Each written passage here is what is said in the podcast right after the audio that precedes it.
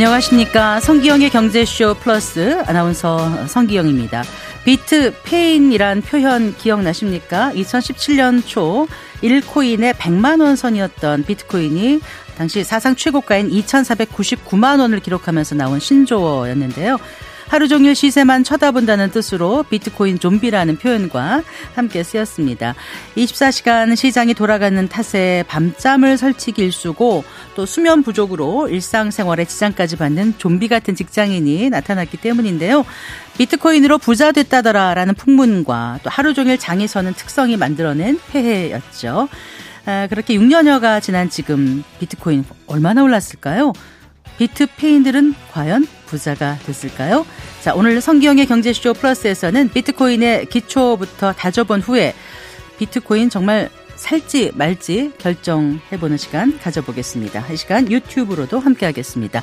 오늘 이 자리에 두 분 모셨습니다. 김동완 원더프레임 대표 그리고 앞으로 10년 세상을 바꿀 거대한 변화 7가지 예, 저자 임동민 이코노미스트와 함께합니다. 어서 나오십시오. 네, 안녕하세요. 아, 반갑습니다. 네, 안녕하세요. 아, 요즘 비트코인 가격이 심상치 않은 것 같아요. 많이 올랐죠. 뭐 이러다가 뭐 1억까지 갈 거다. 1억 5천까지 갈 거다. 네, 뭐 그런 얘기 너무 많아 가지고 네. 뭐 가면은 뭐 1억 5천까지만 가겠습니까? 근데 의미 없는 얘기라고 생각하고요. 지금은 이제 비트코인이 그러면 이게 우리 사회를 몇 번 떠들썩했잖아요. 떠들썩하게 만들었는데 이게 뭐길래 약간 이러는 건지 네. 그리고 이제 그냥 이러다 말 건지 요거를 좀 분간하는 해야 되는 중요한 시기가 아닌가 싶습니다. 네. 그 임동민 이코노미스트께서는 어떻게 보세요? 가격 지금 수준이요? 음, 그, 그러니까 1억 그리고 뭐 달러로 환산했을 때 1비트당 10만 불. 이게 네. 제가 2017년 부터 이제 블록체인 크립토에 관심 갖기 시작했었는데 그때부터 그런 비율을 내시는 분들이 되게 많았어요. 1억 10만 불. 네. 근데 이제 그걸 알 수는 없는데 이제 대략 계산을 해 보시면은 재밌어요. 그러니까 비트코인이 2,100만 개 발행되거든요. 2,100만 개. 네. 거기에다가 어 10만 불 1억을 곱하면은 달러로 환산하면 21조 달러가 돼요. 네. 21조 달러. 그러면은 21조 달러면은 그 GDP로 규모로 한 2026년 정도의 중국 GDP 정도 되거든요. 네. 되게 크죠. 되게 큰 규모예요. 근데 근데 이제 그 정도의 어떤 경제적 가치를 지니는 어 포텐셜을 갖고 있다 라고 생각이 되면은 10만 불이 가능할 수도 있겠죠. 네. 네. 그래요.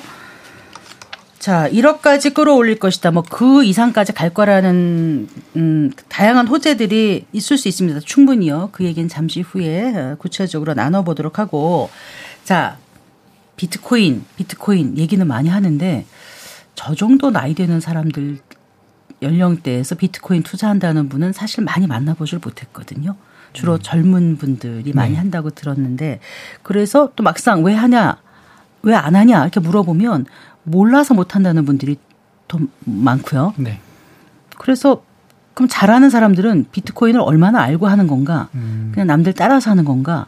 이런 생각도 들고 기초적인 것부터 오늘 좀 여쭤보고 아, 네네. 싶었어요. 일단 비트코인이 뭐야? 그러면은 어떻게 설명을 해 주시겠어요? 제가 네. 먼저 좀 말씀드릴까요? 네. 그 비트코인 을 이제 어그 사토시 나카모토가 2009년 가을에 가을에 어 사토시 나카모토라는 익명의 개발자가 어그 crypto punk를 하시는 분들 문화적으로 그리고 이제 암호학자들 네. 그리고 이제 컴퓨터 프로그래머들에게 이메일을 보냈어요. 자기가 개발하고 있는 시스템에 대해서 네. 그걸 어떻게 소개를 했냐면은 신뢰할 수 있는 제3자가 없는 완전한 개인 간 거래 방식의 새로운 전자 현금 시스템. 네. 다시 한번 신뢰할 수 수 있는, 있는 제3자가 없는 신뢰할 수 있는 제3자가 없는 어, 네. 없는 그리고 완전한 개인 간 거래 방식. 개인 네. 간 거래를 하는데 완전하게 거래를 하는데 이렇게 하는 방식의 새로운 전자현금 시스템이다. 네. 이렇게 소개를 했어요. 그래서 그 비트코인을 개발한 사토시 나카모토가 어, 소개한 이 뜻을 조금 이해를 해보시면은 이게 어떤 거냐면은 내가 은행을 거치지 않고 누군가한테 돈을 송금을 하려고 해요. 네. 근데 이게 내, 가 누군가한테 은행을 거치지 않고 누군가한테 안전하게 보내는 게 되게 어렵겠죠. 왜냐하면 은행이 그, 그 중개를 다 처리해 주잖아요. 근데 아까 사고가 나도 은행에서 책임져 줄 테고. 그렇죠. 그리고 이게 제대로 갔는지 아니면 정확하게 어, 거래 기록이 갔는지 뭐 이런 것들이 그 은행에서 다 처리를 하는 거잖아요. 근데 비트코인의 블록체인 시스템에 따르면은 그 은행의 관리 없이 내가 그 비트코인 시스템 상에서 내가 가진 비트코인을 누군가한테 보냈었을 때 이 이 비트코인이 안전하게 보낼 수 있다. 라는 그런 시스템인 거죠. 그러니까 이게 네. 그 너무 비상적으로 느껴져서 나이가 있으신 분들은 네. 본 적이 없는 시스템이에요. 지금 저를 자꾸 쳐다보고 아니, 아니, 앞에 계시니까 쳐다보는 건데 네. 그러니까 저희 아버님도 음, 네. 아버지도 뭐냐 이렇게 물어보시고 이렇게 그 아버님의 연배들이 많이 물어보셨어요. 네. 근데 이렇게 대화를 나누다 보니 느껴지는 건 뭐냐면 그분들이 살아왔던 시대는 믿을 만한 무언가가 항상 실체가 중, 네, 중간에서 뭘 해줬었던 네. 거예요. 뭐 정부면 정부, 은행이면 은행 뭐 이런 건데 비트코인은 그게 없는데 은행이 작동하는 시스템이라고 보시면 돼요. 네. 그러면 이걸 어떻게 믿냐 하는 문제가 생기잖아요. 어떻게 믿냐면 어, 비트코인의 코드가 다 공개가 되어 있어서 네. 그 원리와 어떤 그 그러니까 기록을 하고 우리가 이제 은행에다 돈 맡기면 거기서 이제 현금 출납을 다 기록을 하잖아요. 네, 원장. 원장이나 네. 뭐 이런 거를. 그래서 그 원장을 어떻게 관리를 해서 신뢰를 부여할 수 있는지 이런 것들이 다 open source로 공개가 돼 있기 때문에 그 비트코인을 그냥 하는 사람들 중에 그냥 무턱대고 믿는 사람 별로 없고요.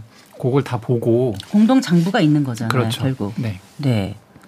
그런 그래요. 시스템이죠. 그래서 이게 아까 2009년이라고 그러셨나요? 2000몇 년이라고 2100년에 2100만 개까지 발행되는 걸로 알고 있습니다. 음, 아니 그게 처음에 나온 아, 처음에 게. 네. 2009년입니다. 2009년에 네. 그, 그 그리고 나서 실제로 거래가 되기 시작한 거는 언제부터죠? 처음에 그게 비트코인이 만들어지고요. 어, 그거를 이제 막 이렇게 언제부터다 이렇게 얘기하기는 좀 어려운데 네. 그 어떤 그 사건이 있습니다. 보통은? 이제 피자를 비트코인을 주고 샀던 사건을 제일 좀 유명한 사건이거든요. 그래서 처음에는 이게 이제 사토시 나카모토가 요거를 electronic cash라고 해서 만들었는데 전자 화폐라고 만들었는데 이거 누가 화폐로 쓰겠어요? 아무도 안 쓰잖아요. 돈이라는 게 원래 그렇잖아요. 네. 권위가 있어야 되는데 그게 안 되다가 이걸 한참 이게 재밌으니까 취미 삼아서 이걸 막 채굴을 하던 이 화폐를 만드는 행위를 채굴이라고 하는데 네. 채굴을 하던 친구들이 어, 자기들끼리 야 내가 이거 몇 개 줄 테니까 피자 줘. 네. 이렇게 해서 이제 거래가 됐어요. 네. 근데 이게 되게 재밌는 사례가 돼가지고 조금 조금씩 이렇게 거래가 되기 시작했고 그래서 미국 같은 경우는 어 자기가 이제 비트코인을 좋아하고 비트코인이 나중에 잘 될 거라고 믿는 사람들 중에서 달러화가 아니라 비트코인을 뭐 내면 머리를 자르게 해준다든지 이런 네, 식으로 네. 이제 확산이 되기 시작한 거죠. 그러다가 네. 사실 이제 본격적으로 가격이 오르고 거래가 되고 이런 거는 어, 이걸 거래할 수 있는 거래소가 생긴 이후부터 네. 보시면 되겠습니다. 그러니까 거래소가 생긴 게 언제예요? 그러면요? 2010 2010년 7월에 생겼습니다. 2010년에요. 2010년 네. 7월에. 네. 우리나라에 생긴 건 언제죠? 거래소가? 그 우리나라도 한 2014년 정도에 생긴 것으로 알고 있습니다. 네. 전 세계에서 가장 큰 비트코인 거래소가 바이낸스. 지금은 바이낸스. 바이낸스요. 네. 네. 그럼 중국계 사람이 만든 건가요? 중국계 캐나다인. 중국계 캐나다인. 네. 네. 그런데 이제 궁금한 거는 두 분은 어떻게 비트코인에 관심을 갖게 되셨는지. 예. 그러니까 그 좀 그 기억을 더듬어 보면은 2013년부터 전 들었어요 비트코인을. 아, 그전에는 관심이 없으셨어요? 원래 증권사에 계시지 않으셨나요? 네, 증권사에 있었는데, 증권사에서 있었는데, 이제 증권사에서는 아무래도 이제 투자 자산을 거래하시는 분들이 많잖아요. 그래서 그런 분들이랑 이렇게 대화를 하다 보면은 뭐 주식 또 어떤 것, 뭐 부동산 이런 것들을 얘기하게 되는데, 2013년에 저보다 후배 펀드 매니저랑 얘기를 하다가 네. 그, 그 펀드 매니저가 어, 비, 그 위원님 비트코인이라는 게 있어요 라고 얘기를 했었던 게 기억이 나요. 그래서 이제 그 얘기를 듣고 비트코인을 좀 조사를 해봐가지고 어 그때 이제 뭐 비트코인의 기술적인 뭐 이런 것들을 저는 살펴보진 않았었고 그때 어 아 이런 어떤 특징을 보게 되면은 비트코인은 디지털 금으로서의 기능을 할 수 있겠다라는 네. 생각을 해서 그때 이제 노트를 썼었던 기억이 나요. 아, 그럼 실제로 비트코인 그 당시 가격이 얼마였어요? 그때 관심 가지실 때가?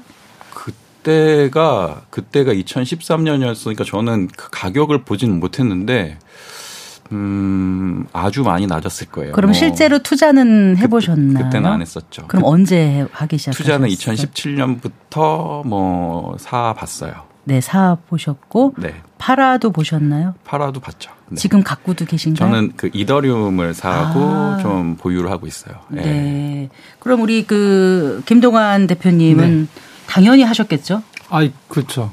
지금 갖고 있고 네. 뭐 샀다 팔았다 해보고 언제부터 하셨어요? 제가 이제 처음에 들었던 거는 한 2012년 정도였던 것 같고요. 그때 당시에는 이제 저는 직업이 기자였었는데 네. 경제부 기자여서 비트코인 채굴을 한다던데 이걸 한번 해보자라고 해서 이제 기획안을 냈던 기억이 납니다. 아. 근데 이제 딴 거에 밀려서 못 하고 그때 만약에 이제 제가 채굴을 했으면 네. 지금 이제 여기 있는 게 아니라고 해서 농사 짓고 있었겠죠. 뭐 경치 좋은 곳에서. 어. 네. 네, 어쨌든 그때 처음 들었고요. 근데 저도 처음 사보게 된 거는 사실 2017년? 아, 비교적 늦게? 네.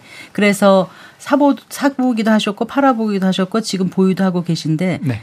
어, 이런 질문에 솔직하게 대답해 주실지 모르겠으나 수익률이 가장 높았던 건 어느 정도고 손실은 얼마 정도 보신 적이 있는지. 손실은 비트코인으로? 네. 비트코인으로는 수익률은 한 뭐 7배? 일곱 배. 네. 네. 근데 이게 저는 막 투자 스타일이 다 다를 텐데요. 네.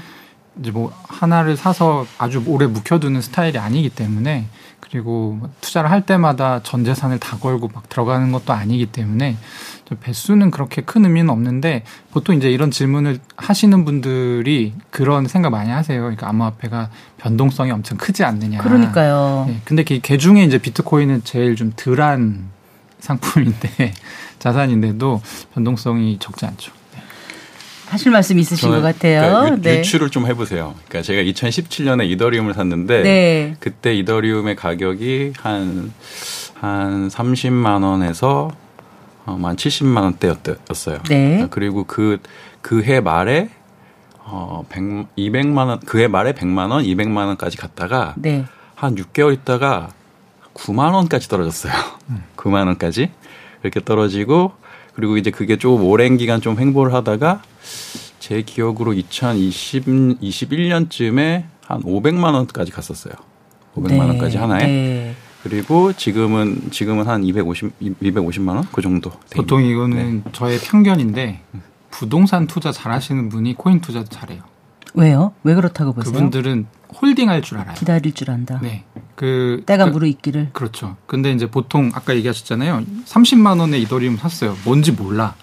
근데 이게 갑자기 70만 원, 90만 원, 120만 원이 돼. 150만 원이 두 배가 된 거예요. 그러면 어, 아싸 이러고 팔죠. 팔죠. 네. 근데 안 파는 분들이 있어요. 제 주변에 그런 분들 보면 전부 다 부동산 잘 하시는 분들. 임동민 이코노미스트는 파셨는지 안 파셨는지 제가 여쭤보긴 좀 그렇고 일단 이제 비트코인 말고 또 알트코인은 뭐야 이렇게 물어보시는 게 물어보시는 분들이 계시거든요. 알트코인은 이제 뭐냐면 비트코인 같은 경우는 이제 비트코인이 약간 대명사처럼 된 거고 알트는 얼터네이티브의 약자니까 네. 그 비트코인 같은 코인을 네. 알트코인이라고 하는데 보통 이제 구분을 할 때 비트코인 그두 가지 구분법이 있어요. 비트코인이 있고 아까 이분이 사셨던 이더리움 이더리움이 같은, 있고 네. 요두 개를 뺀 나머지를 알트코인이라고 부르기도 하고 네. 아니면 비트코인을 제외한 나머지를 나머지는- 그냥 다 알트코인이라고 부르기도 네. 합니다. 그럼 지금은 암호화폐라고 하는 게 맞아요? 디지털 자산 아니면 가상 자산이라고 하는 게 맞아요? 다 같은 표현인 같은 뜻인 거죠? 그 나라에서 정하는 공식 명칭은 가상 자산이 네. 맞고요. 네. 그리고 원래는 코인만 있었는데 네. 그 뒤에 뭐 NFT라든 여러 가지가 나왔거든요. 그래서 그걸 통칭하는 어떤 분류로는 디지털 자산이라고 부르는 게 맞을 것 같고 네. 제가 개인적으로 좋아하는 그 네이밍은 암호화폐. 암호화폐. 네. 네. 그, 예. 그, 그 블록체인과 그 crypto native한 친구들 있잖아요. 네. 그런 친구들은 보통 그냥 crypto라고 불러요. crypto. 음, 암호란 뜻이죠, 그렇죠. 그게. 네. 그냥 crypto 암호 암호화 뭐 이런 암호화, 뜻, 암호 아. 암호화된 기록 네. 뭐 이런 뜻으로 이제 crypto라고 부르고요. 네. 그리고 이제 그 경제학자들 있잖아요. 경제학자들은 보통 보면 이제 crypto currency라고 네. 불러요. crypto 암호화폐 currency. 암호 화폐라기보다는 암호 통화. 통화. 통화. 그렇게 표현을 네. 하는군요. 그리고 약간 이제 그 이것을 제도화해 해야 되는 그런 그 생각이 있으신 분들 있잖아요. 그러신 분들은 이제 가상 가상 자산. 자산이라든지 아니면 암호 자산이라든지 네. 이런 식으로 이제 다 네이밍을 이제 하고 같은 뜻이다 이렇게 조금씩. 그러니까 이거를 어떤 어떤 어떤 목적으로 부르느냐, 그러니까 어떤 테두리 안에서 부르느냐에 따라서 용어가 조금 다르죠. 네. 그런데 이제 최근에 뭐 손흥민 코인이 상장했다 이런 뉴스도 있지 않습니까? 음. 스타의 이름을 딴 코인 이 진짜 존재하는 건가? 그게 이제 제가 마- 내 제가 생각하는 그 코인이 맞다고 하면 네. fan token 같은 걸 발행할 수 있는 네. 코인이 있어요 프로젝트가 그런 것들이 그 실제로 이제 그 어떤 개념이냐면 팬 그러니까 어떤 스타가 있으면 팬들이 뭐 이, 사, 이 사람의 굿즈도 사고 뭐 이런 용도로 이제 하나의 경제 생태계를 만들 수 있게끔 이제 판을 깔아주는 프로젝트인 거죠. 네. 네, 그런 식으로 되긴 하는데 사실 어 솔직하게 말씀드리면 막 이렇게 엄청 잘 된다 혹은 음. 투자 가치가 엄청 좋다 이렇게 얘기할 수 있는 수준은 아직은 아직은 아니고요. 그냥 뭐 기사 쓰기 좋은 소재가 아닌가. 그 뭐죠? 그, 그 토트넘 호스퍼의 펜토큰 같은 경우는 상장해서 어느 정도 수익이 난 것처럼 보도되는데 아닌가요? 제가 잘못 알고 있나요? 근데 상장해서 수익이 날 수는 있는데 네. 그거는 이제 만약에 저랑 이제 앵커님이랑 둘이 막 주고받으면서 가격 올라가도 수익은 낼 수 있잖아요. 그러니까 네. 우리가 어떤 그러니까 가령 이렇게 생 얘기할게요. 우리가 주식이라고 하면 보통 두 가지 얘기하는데 코스피랑 코스닥을 얘기하는데 코스피는 유동성이 많고 코스피는 좀 적잖아요. 이 시총 다르고. 자체가 다르고 근데 뭐 세, 세 번째 어떤 또 다른 주식 시장이 생겼다. 그럼 여기는 더 적을 거잖아요. 그러면 코스피 투자하시는 분들이 이거 투자 대상이라고 볼까요? 음, 그런 의미로 받아들이면 그렇죠. 된다. 그러니까 이게 말씀이시군요. 투자 투자는 가능하고 거래도 되지만 추천할 수 있는 약간 그런 상황은 아직 아닌. 네. 근데 이제 앞서서 그 채굴이란 표현을 이제 해주셨잖아요. 근데 이제 화폐는 보통 우리가 주조한다라고 표현을 하는데 네. 비트코인은 채굴이란 표현을 하는데 애초에 채굴이란 표현이 어디서 나온 거죠? 음. 그게 이제 mining이라고 하는데요. 그러니까 이제 광부에 빗대서 그쵸. 뭔가 이렇게 파서 한다는 이제 거잖아요. 이 비트코인은 블록 체인으로 블록들의 체인으로 구성이 돼 있잖아요. 네. 그래서 블록 안에 이 거래 내역과 뭐 이런 데이터들이 다 담기거든요. 네. 그 블록이 연결되어서 만들어지는 게 이제 블록체인. 블록체인인데 채굴자가 하는 일이 뭐냐면 이 블록 하나를 마무리하는 일을 해요. 네. 이 블록 안에 데이터를 다 때려놓고 네. 어, packing. 그리고 내가 이거 했으니까 그 나한테 보상으로 채굴 보상을 받는 거거든요. 이런 과정이기 때문에 정확하게 제가 어원은 모르겠습니다만 아마 그래서 마이닝이라고 부르는 게 아닌가 싶습니다. 어. 화폐는 그래요? 주조를 할 네. 때는 주조를 아 주조도 아무나 할 수 있구나. 채굴, 채굴이라고 하는 거는 네. 채굴이라고 하는 거는 그, 어, 그 비트코인의 그 합의 알고리즘을, 하- 합의 알고리즘을 수행하는 과정 속에서 나오거든요. 네. 그러니까 그 proof of work라고 해요. 그 자- 작업 증명이라는 이제 알고리즘을 이 알고리즘을 이렇게 그 해시 함수라는 뭔가 것들을 이게 더 말이 되는 네. 것 같다. 네, 하- 해시 함수를 통해서 이, 이거 컴퓨터 연상을 통해서 풀어냈을 때. 풀고 그 다음에 그래서 그 데이터를 풀고 암호화를 만들고 그렇게 해 가지고 그 트랜잭션들을 암호화해 가지고 그것을 블록으로 묶는 작업이거든요. 네. 그것을 이제 그것을 가장 빨리 가장 빨리 누구보다 가장 빨리 그 거래 내역을 블록으로 만들어 가지고 음. 네. 어 내놓게 되면은 그게 이제 맞는 정보라고 다 확인이 되게 되면은 네. 그게 그 하나의 블록이 돼서 이전에 있던 블록체인에 연결이 되는 그런 시스템이에요. 음. 근데 이제 그 거기서 뭐가 중요하냐면은 컴퓨터 연산 능력이랑 네, 네. 전기가 필요한 거예요. 네. 컴퓨터 연산 능력이랑 전기를 가지고 그 프로그램 프로그램을 돌리면은 자연스럽게 뭐 우리가 막 이렇게 막 코드를 짜고 이런 게 아니라 그 프로그램을 돌리면 알아서 돌아가는 거죠. 알아서 그 문제를 해결하는 거예요. 네. 그래서 거기에서 이제 얻어지는 어 비트코 그 채굴에 성공을 했었을 때 비트코인 보상이 주어지게 되는데 네. 그 과정 그 과정을 이제 채굴에다가 빗대는 거죠. 근데 10분에 하나씩 채굴이 된다 그러는데 맞아요? 채굴이 돼서 대략 10분에 하나, 뭐 12분에 하나 이런 식으로 블록이 완성이 네. 돼서 블록을 성공시킨 사람한테 이제 그거에 대한 보상으로 어 뭐 6.25 뭐 비트코인인가 오, 네, 뭐. 준다 뭐 네. 이러더라고요. 오, 맞습니다. 그게 하나로 꽤 된다. 그쵸. 그러니 네. 그걸 다들 해보려고 하는데 일반 사람들 할 수 있는지를 잘 모르겠습니다. 처음에 비트코인이 나왔을 때는 컴퓨터로 채굴이 가능했어요. 네. 그리고 이후에 이제 2010, 2009년 정도에 이제 아이폰이 나오고 스마트폰이 엄청 대중화됐잖아요. 근데 스마트폰도 하나의 컴퓨터거든요. 그렇죠. 네. 그래서 스마트폰으로 채굴을 한다라는 컨셉의 코인들이 많이 나왔어요. 이후에. 아. 근데 이제 비트코인 같은 경우는 이게 돈이 워낙 되니까 사람들이 뭘 하기 시작했냐면 집에서 컴퓨터로 이걸 채굴을 할수 있는 시대가 있었는데 요 시대가 얼마 오래 안 갔어요. 왜냐하면 전문적으로 더 채굴을 잘할 수 있는 아까 이제 임동민 이코노미스트께서 설명해 주셨는데 선착순이거든요. 빨리 캐야 돼. 아. 그러니까 전문적으로 엄청난 컴퓨팅 파워를 순간적으로 빡 부어서 채굴을 할 수 있는 전문적인 채굴 기계들이 만들어지기 시작했고, 네. 네, 그래서 결론부터 말씀드리면 핸드폰 집에 있는 컴퓨터로는 비트코인 채굴이 불가능하다. 불가능하다. 고 봐야 된다는 거죠. 제가 재밌는 일 하나 마- 말씀드릴게요. 네, 네. 되게 그 채굴의 그 초창기 모습을 보면 굉장히 재밌는데 그 아까 피자데이 말씀하셨잖아요. 음. 그 피자데이에서 그 만 비트코인을 30불에 판 사람이 누구냐면은 만 비트코인은 만 30달러예요? 네. 네, 언제요? 2010 년에요. 아, 그렇겠죠. 한참 2010 년에. 전이겠죠. 네. 그래서 그 사람이 누구였냐면은 만, 만 비트코인 씨 얼마인 줄 아세요? 5천억이에요, 5천억. 지금이요? 그 지금 그러니까 그 당시에는 다르죠. 그 당시엔 다른데 제가 좀 설명해 드릴게요. 근데 그때 라슬로 한예크라는 엔지니어였는데 네. 미국의 엔지니어였는데 이 사람이 2010년이니까 얼마 안 됐잖아요. 그러니까 비트코인 막 이런 과정들을 막 보면서 어 이거 채굴하는 과정들이 있는데 이거를 저그 GPU 칩을 쓰면 네. GPU 칩을 쓰면은 이 채굴의 효율성이 훨씬 더 좋아지더라라는 걸 이 그 라슬로 한예크가 안 거예요. 그래서 자기 컴퓨터에 이제 GPU를 딱 심어가지고 채굴을 하니까 채굴 치산성이 엄청 좋아졌겠죠. 네. 그래서 아마 아마 그 당시에 발행됐던 발 그 됐던 채굴의 상당 부분은 라슬로 한예크가 상당 부분 채굴에 성공하지 않았을까 싶어요. 처음에 GPU를 했기 때문에. 네. 근데 그 사람이 이제 엄청 엄청 채굴했을 거 아니에요. 근데 그 사람이 어 이렇게 막 채굴했는데 이거 돈이래매 사토시 나카모토 이거 전자 현금 시스템이래매 그러면은 이거 저 피자로 바꿀 수 있어야 되는 거 아니야라고 하면서 아까 뭐 비트코인 비트코인을 쓰는 사람들한테 어, 30달러예요? 내가 피자 두판 피자 두만 만 비트코인 줄 테니까 누가 어. 피자 두 판 나한테 주문해 어. 줘라고 하니까 네. 어 영국에 있었던 익명의 어떤 투자가가 그 제안을 받아들인 거예요. 누굴까요?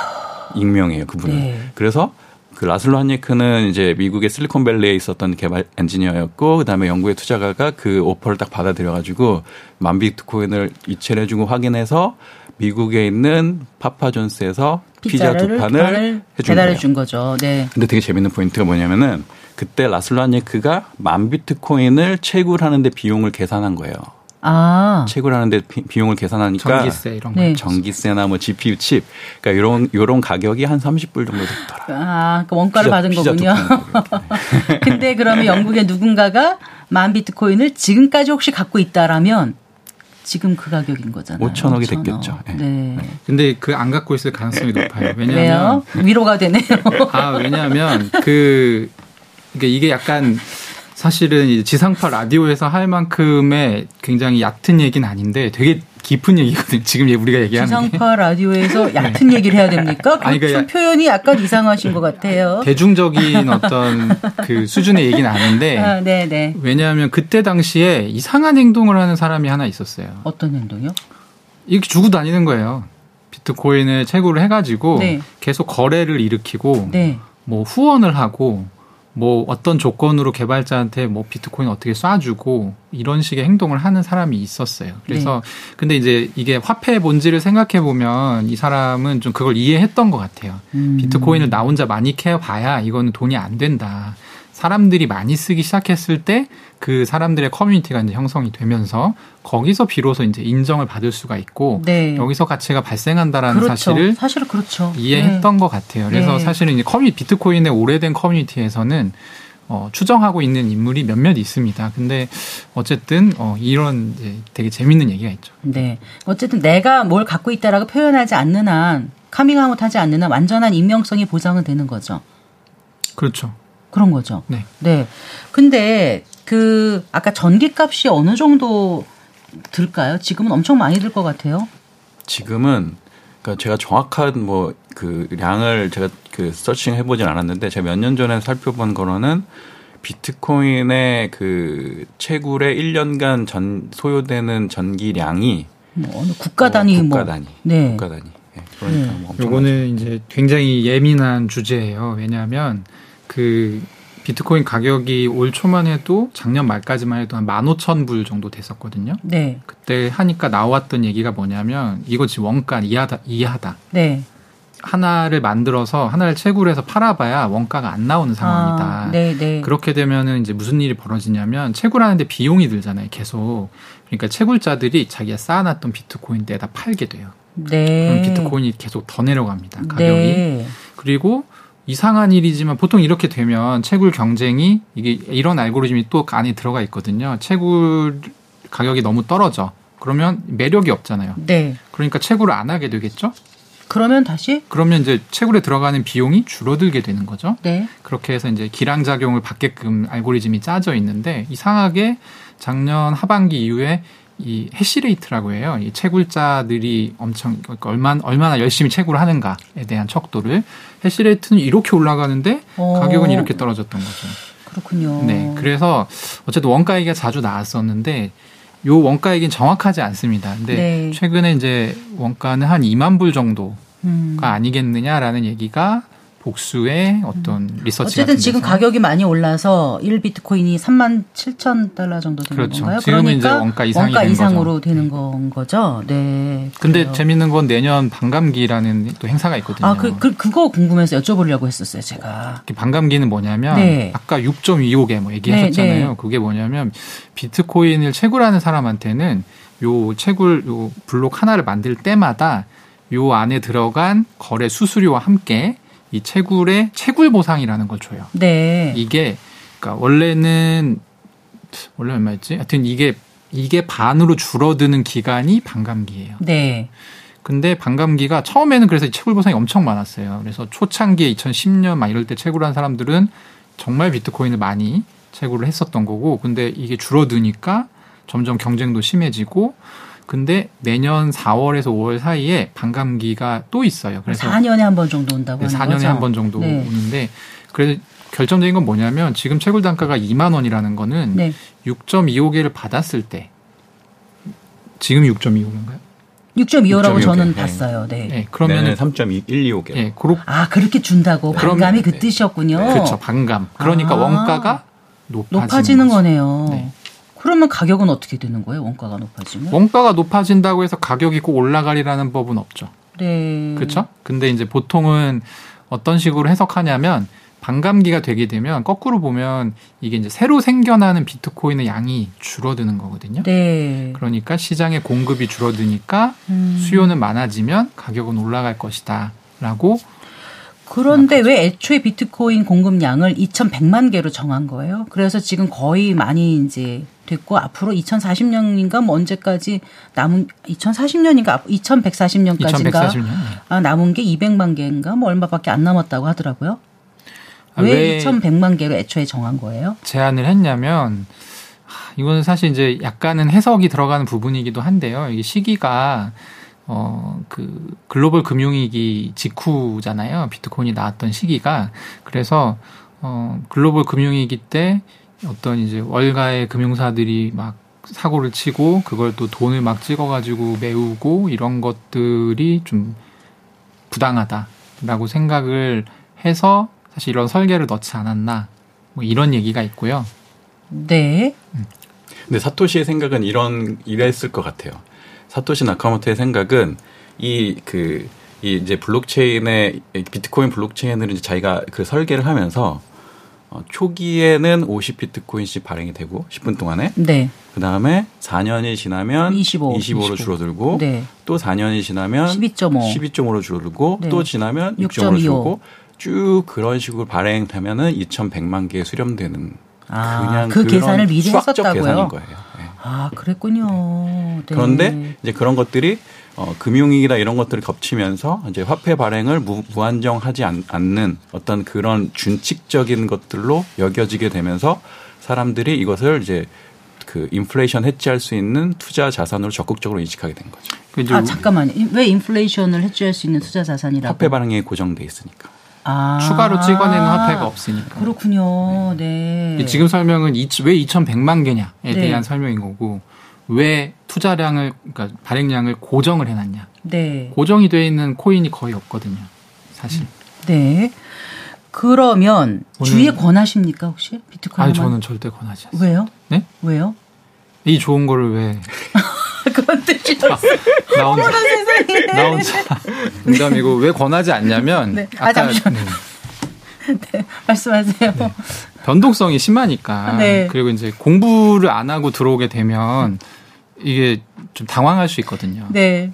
굉장히 지금 문화적인 어떤 생경한 요소들이 많이 쌓여 있어서 예. 공부를 좀 하고 들어와야 공부라고 해봐야 뭐 이렇게 좀 어떻게 돌아가는지 눈팅 정도를 하고 들어와야 네, 원활하게 투자가 가능합니다. 임, 임동민 이코노미스트께도 같은 질문을 드려볼게요. 주위에 권하십니까? 아니면 물어보면 어 괜찮아 이 정도로 말씀하십니까? 물어보면 저는 괜찮다고 하고 어. 그리고 어 감당할 수 있는 수준에서 투자를 네. 좀 해봤으면 좋겠다라고 말씀을 드려요. 알겠습니다. 아, 저는 솔직히 말하면 네. 정말 친한 친구한테는 야, 꼭 해봐라고 2019년 20년도 정도는 얘기를 했었어요. 네. 근데 안 해. 네, 저, 제, 저도 좀 솔직히 말씀을 드리면, 3년 전쯤에 네. 한창 코로나일 때, 이제 저희 방송국 직원 하고 같이 식사를 한 적이 있어요. 저한테 비트코인 계속 얘기를 하는 거예요. 근데 저보다 연령대 한 10살 정도 미치였거든요. 지금 궁금해요. 어. 얼마나 벌었을지가 너무 궁금해요. 아, 근데 이제 비트코인 가격 자체가 비싸니까 다른 가상화폐 이제 이런 거에 관심을 갖고 있다고 얘기를 했었거든요. 근데 다른 것들은 얼마큼 올랐습니까? 비트코인만큼. 비트코인이 지금 연초 15,000달러에서 37,000 됐으니까 거의 2배, 2.5배 정도 오른 거잖아요. 네. 그러면 보통 알트코인은 그거보다 한 서너 배, 다섯 배 정도 더 많이 올라요. 그런가요? 떨어질 때는 그만큼 더 많이 떨어지고 네. 변동성이 그렇군요. 훨씬 심하죠. 그런데도 알트코인이 괜찮다고 생각하시는 거죠? 저는 음 그 비트코인 그리고 이더리움 그리고 어좀 써놨는데 솔라나 뭐 아발란체 폴리곤 이렇게 좀 특색이 있고 굉- 굉장히 좀 그 건강한 그런 네트워크를 계속 구성하고 있는 네. 그리고 이, 이 크립토를 통해서 뭔가 사람들이 어, 유저가 많아지고 있고 그리고 뭐 저 송금이라든지 아니면은 뭐 앱을 개발한다라든지 이런 뚜렷한 어떤 진전이 있는 그런 것들을 서칭을 해서 그런 부분들에 대한 감당할 수 있는 정도의 투자는 어, 충분히 해볼 만하다라고 생각해요. 그 네. 이렇게 생각하시면 돼요. 삼성전자를 만약에 1980년대 주식을 샀다. 그러면 네. 혼났을 거예요. 그 당시에 삼성전자는 뭐 이렇게 비전이 있다라고 보기 어려운 기업이었기 때문에 반도체라는 굉장히 생소한 거기에 막 올인하고 있었고 어, 어, 잘못돼도 하나도 이상할 게 없는 약간 그런 기업이었지만 지금 엄청 세계적인 기업으로 성장했잖아요. 그러니까 이제 그런 것들을 보고 사실 알트코인 투자를 하는 거죠. 네. 잠깐 좀 쉬어가야 될 것 같아요. 아, 네. 네. 제가 지금 머릿속에서 아, 얼마나 이게 배수가 늘어나는지 막 계속 생각을 하면서 하다 보니까 잠깐 네. 좀 쉬어가겠습니다. 김동완 원더프레임 대표 그리고 임동민 이코노미스트와 함께하고 계십니다.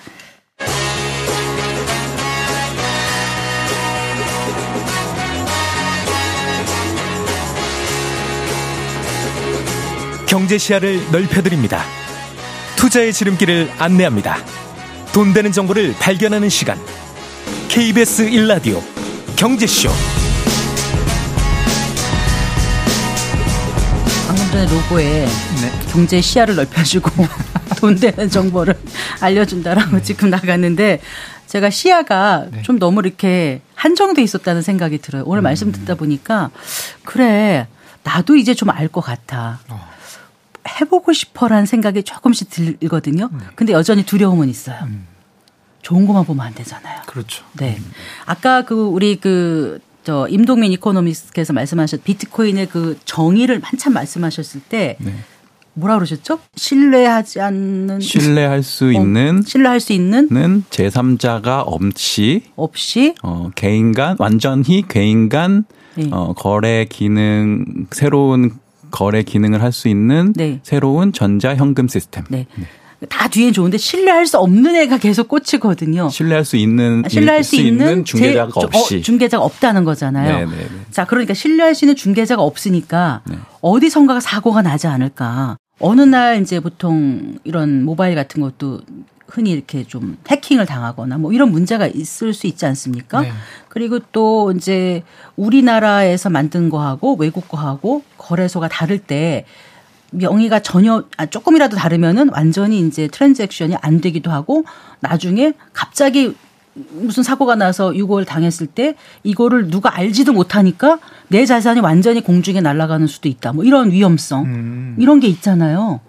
그런 건 어떻게 말씀해 약간 이제 주시겠어요? 도시 전설 같은 게 적절히 좀 섞인 것 같은데요. 그 비트코인은 이제 탈중앙화 방식으로 하기 때문에 네. 가령 이제 앵커님 지갑에서 저한테 제 지갑으로 어. 비트코인 네트워크를 통해서 쏴준다. 네. 그러면 맞아요. 말씀하신 게. 네. 여기서 잘못된 적은 없어요. 제가 알기로. 아 그래요? 이게 지금 해킹을 당한 적이 없고 네.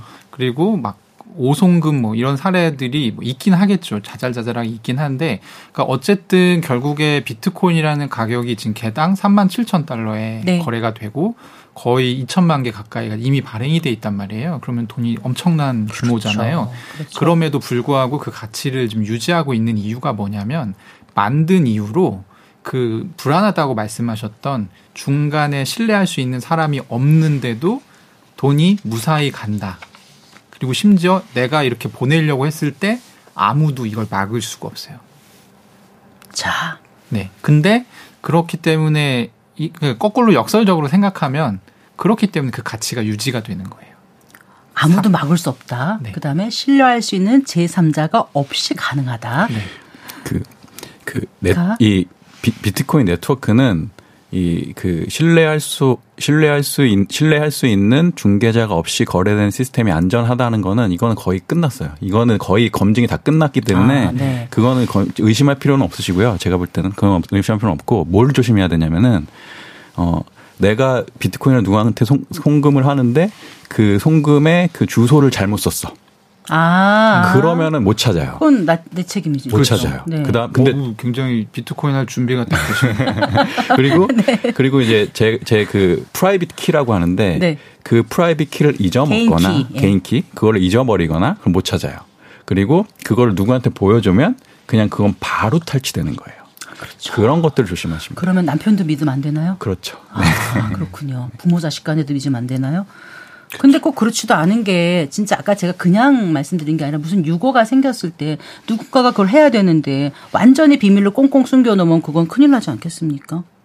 1, 비트코인 가격만도 5천만 원인데. 아니 그래서 이제 보통은 그 비트코인은 약간 그게 굉장히 보수적이라서 네. 비트코인 쉽게 고칠 수가 없거든요. 그래서 비트코인 약간 보수적인데 이게 쓰기가 너무 불편하잖아요. 그래서 이더리움 같은 블록체인에서는 그런 대책을 요즘에 다 마련해 놓고 있습니다. 음. 그래서 뭐 만약에 제가 죽었어요. 그럼 저희 가족 중에 두 명이 모여가지고 제가 극단적인 예를. 네, 뭐, 뭐 이렇게 합의를 하면 아, 네. 어, 지갑을 옮길 수 있다든지 빼서 아. 약간 이런 식의 장치들을 만들고 있고 거의 아. 상용화가 되어 있는 상태입니다. 그래서 아, 그냥 이 친구들이 돈 많이 벌고 놀고 있는 게 아니고요. 어, 다 이렇게 쓰기 편하시게 요즘에 그런 장치들을 만들고 있죠. 네, 그렇군요. 근데 이제 그 요즘 그 비트코인이 이렇게 많이 상승하는 이유 중에 하나가 그 현물 ETF가 승인될 것이다. 라는 기대감이거든요. 우리가 이제 ETF는 많이 들었는데 비트코인에서 네. 이건 현, 현물이 보이지 않는데 무슨 현물 ETF냐 이렇게 또 물어보시더라고요. 좀 설명해 주시겠어요? 어, 그러니까 그 지금까지 나온 ETF 상품들은 네. 그 비트코인과 이더리움 ETF 아마 상품이 있을 텐데 그거는 이제 비트코인이나 이더리움 자체를 보관하지 않고 그냥 그 차액 결제하는 어떤 그런 그 파생 금융 상품에 투자하는 ETF였어요. 네. 그런데 현물 ETF라는 거는 어 그 내가 이 ETF 그현 ETF를 사, 사게 되면은 어 그 일정 부분의 그 현물에 대한 투자가 네. 담보가 되는 아. 담보가 되는 그런 것들이 이제 바뀌는 변화라고 할 수 있겠죠. 그러면은 그렇게 되면 더 좋아지는 거예요. 더 좋아지냐고요? 네. 누구한테? 뭐 투자자한테. 어, 누구한테 제일 좋냐면요. 네. 그 선물 ETF는 이미 출시가 되어 있었어요. 거래가 되고 있는데 선물 ETF와 현물 ETF의 가장 큰 차이가 선물 ETF는 비트코인을 안 갖고 있어도 돼요. 발행자가. 네. 근데 현물 ETF는 발행을 하려면 반드시 비트코인을 가지고 있어야 돼요. 네. 그러면은 지금 당장 없을 거잖아요. 사야겠죠? 네. 그러면 엄청난 매수세가 시장에 일어날 가능성이 있는 거죠. 아. 그리고 보통은 이제 ETF로 어떤 자산 우리가 금을 금은방 가서 뭐 돌반지 이런 거 살 때는 사지만 사실 금 투자를 한다고 해서 내가 금덩이를 갖고 있는 경우는 거의, 없잖아요. 없죠. 네. 그래서 그거는 이제 보관하는 친구들이 알아서 보관하게 하고 우리는 보통 그걸 이제 금 ETF라든지 네. 이런 걸로 사잖아요. 똑같이 이제 투자를 하는 사람들 특히 이제 미국에 있는 어떤 유명한 투자 운용사들은 특히 은퇴 자금 같은 거 그리고 기관 투자자 자금 같은 거를 맡아서 이제 운용하는 경우가 많은데 요런 거를 요런 요런 자금들이 지금까지는 비트코인을 살 수가 없었어요. 네. 근데 ETF로 한 번 이렇게 포장을 해주면 네. 살 수가, 있게 돼요. 되니까. 그래서 매수세가 엄청 늘어날 거다. 그럼 당연히 가격이 올라갈 거다. 그래서 지금 가격이 거의 두 배 이상. 선반영돼서 지금 올라가고 있는 중인 거군요. 그렇죠. 그런데 이제 비트코인에 대해서 지금 우리가 그 세금을 냅니까? 아직은 안 내고 있죠. 아직은 안 내고 있죠. 네. 그런데다가 어 이쪽에서 저쪽으로 보내는 거를 누가 제어할 수 있는 장치도 없죠. 네. 자 그러면 나쁜 의도로 쓸린다면은 범죄 수익 은닉이라든가 네. 어 이렇게 다른 쪽으로도 쓸 수 있겠네요. 어, 굉장히 북한이 용이하죠. 그래서 그걸 아주 잘 쓰고 있죠 요즘에 테러 자금으로. 그거는 확인된 공식 그건가요? 제가 이제 확인을 제 눈으로 보지는 않았습니다만 이 미국의 주요한 기관들이 네. 그런데 이, 이게 있는 것 같아요. 그러니까 음. 그 비트코인에 투자를 해서 내가 그거를 현금화하기 위해서는 네. 지금 한국에서는 가상자산 거래소를 이용을 해야 돼요. 네. 가상자산 거래소에서는 그. 자, 저 자금 세탁 방지랑 그다음에 어 테러 자금 조달을 아, 채- 테러 자금 이체 이런 것들을 버- 방지하기 위해서 모든 조치를 다 하고 있어요. 네. 그렇기 때문에 어 사실상 그 비그 일리걸한 행위들은 불법적으로 할 수 있는 거는 사실상 힘들어요. 예. 힘들다. 네. 그렇군요. 이거는 아까 제가 막 돈에는 송금을 막을 수 없다는 표현 드렸잖아요. 네네. 이거는 어떻게 들으면 굉장히 좀 불온하고 아 저거 좀 위험한 거 아니야 이렇게 들릴 수도 있지만 사실 중국 사업해 보신 분들은 바로 이 가치를 아세요. 어떻게요? 거기는 출금이 수시로 정지되거든요. 네. 내 계좌에서 돈 가지고 올 때도 네. 그냥 국가에서 아, 그냥 네네, 막아버리면 네, 돈을 네. 못 갖고 오게 되는 거예요. 네. 그러면 이제 이런 경험을 한 번이라도 해본 사람은 아. 물론 이제 한국에서는 은행이 그런 일을 할 리가 없잖아요. 한국 안에서는 그 이제 그런 걸 경험을 못 해본 건데 네. 한국은 글로벌리 봤을 때도 굉장히 은행 환경이 좋은 나라 중에 하나인 곳이고 네. 그런 게 한 번이라도 경험해 본 사람은 어, 굉장한 메리트로 음, 느껴지죠. 그러니까 은행 거래에 있어서 특히 뭐 중국 같은 그런 나라에서 제약이 많거나 할 때는 네.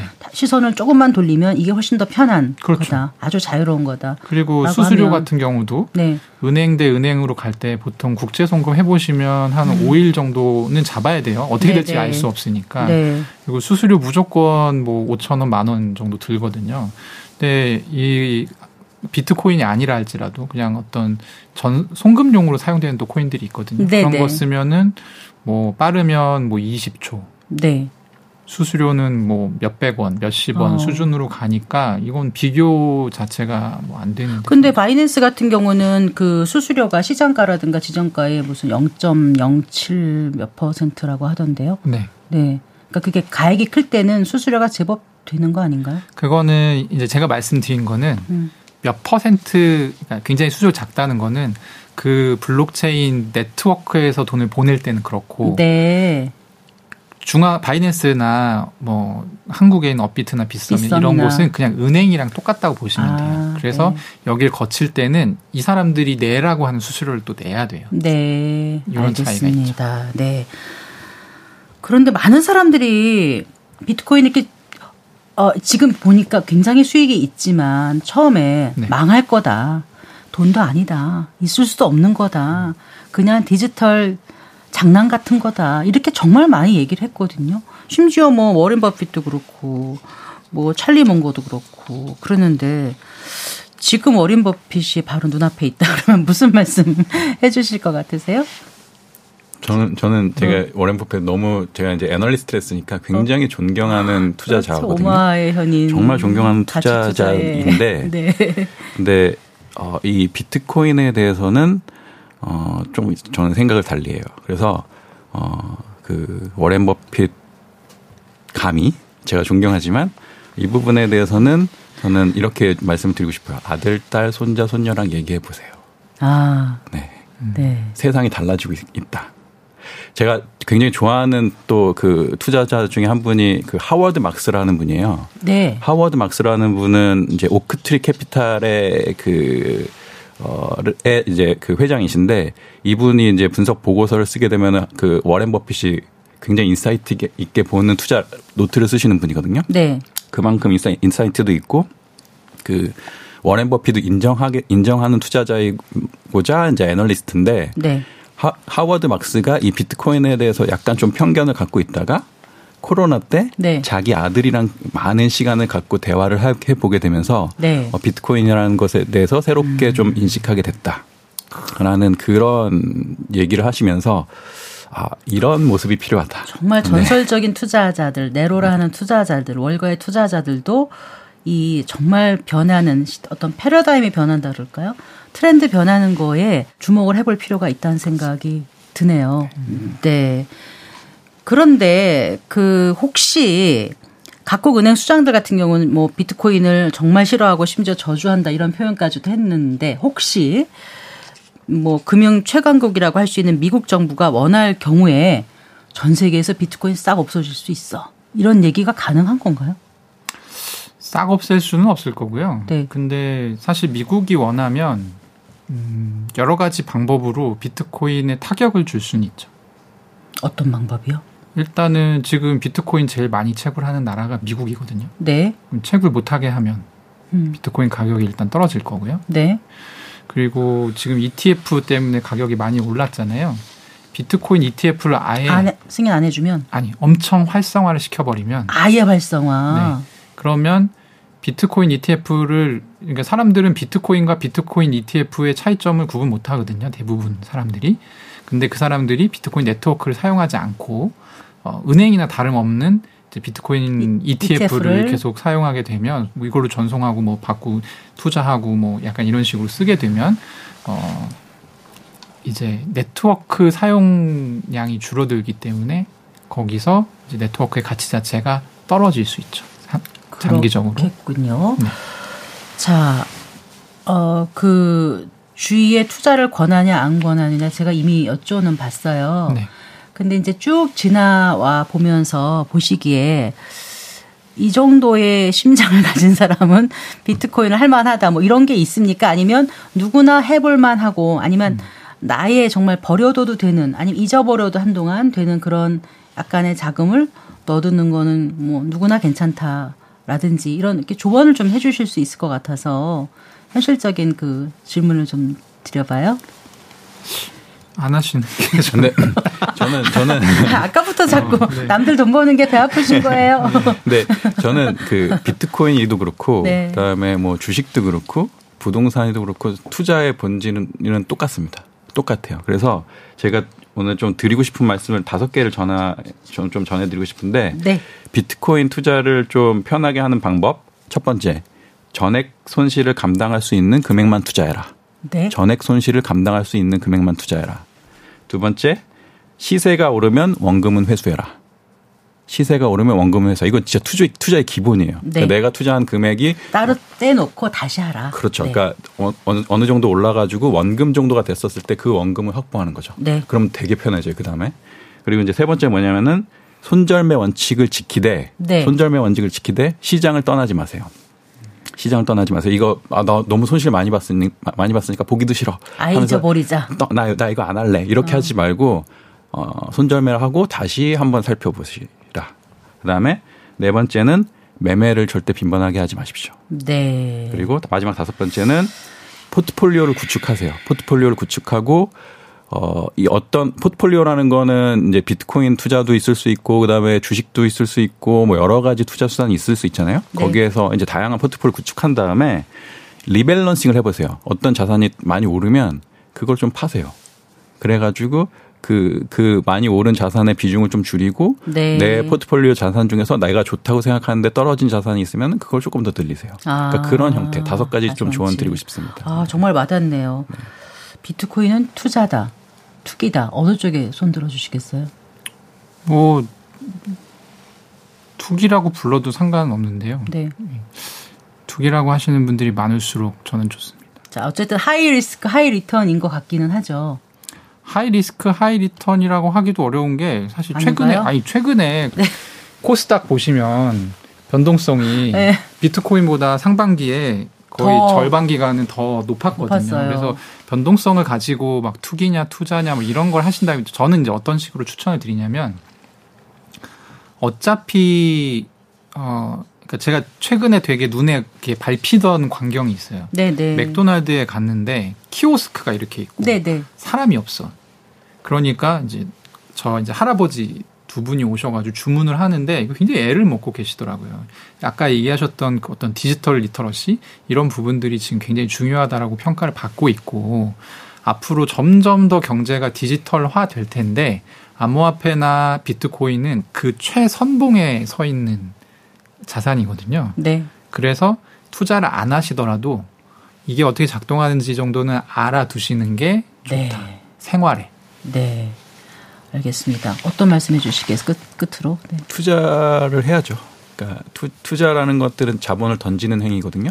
자본을 던진다? 자본을 던지는 행위잖아요. 그래서 자본을 던지면서 하되 이제 투기처럼 운에 맡기지 말고 계속 그 자본을 던지는 어떤 potential을 보되 나만의 원칙을 갖고 어, 투자를 미래의 가치를 가, potential 보유하고 있는 자산에다가 관심을 가지면서 투자를 해야 된다고 봅니다. 투자나 투기냐 말씀드리면서 정말 네. 우문이라고 생각은 했어요. 투자나 투기냐는 누가 정해줄 수도 없는 거고, 그렇죠. 네 모든 거에는 자기 책임이 뒤따르는 거고, 네 자기가 얼마나 할 수 있는 여력인가 그게 중요한 것 같아요. 아까 말씀해주신 다섯 가지가 참 많이 와닿습니다.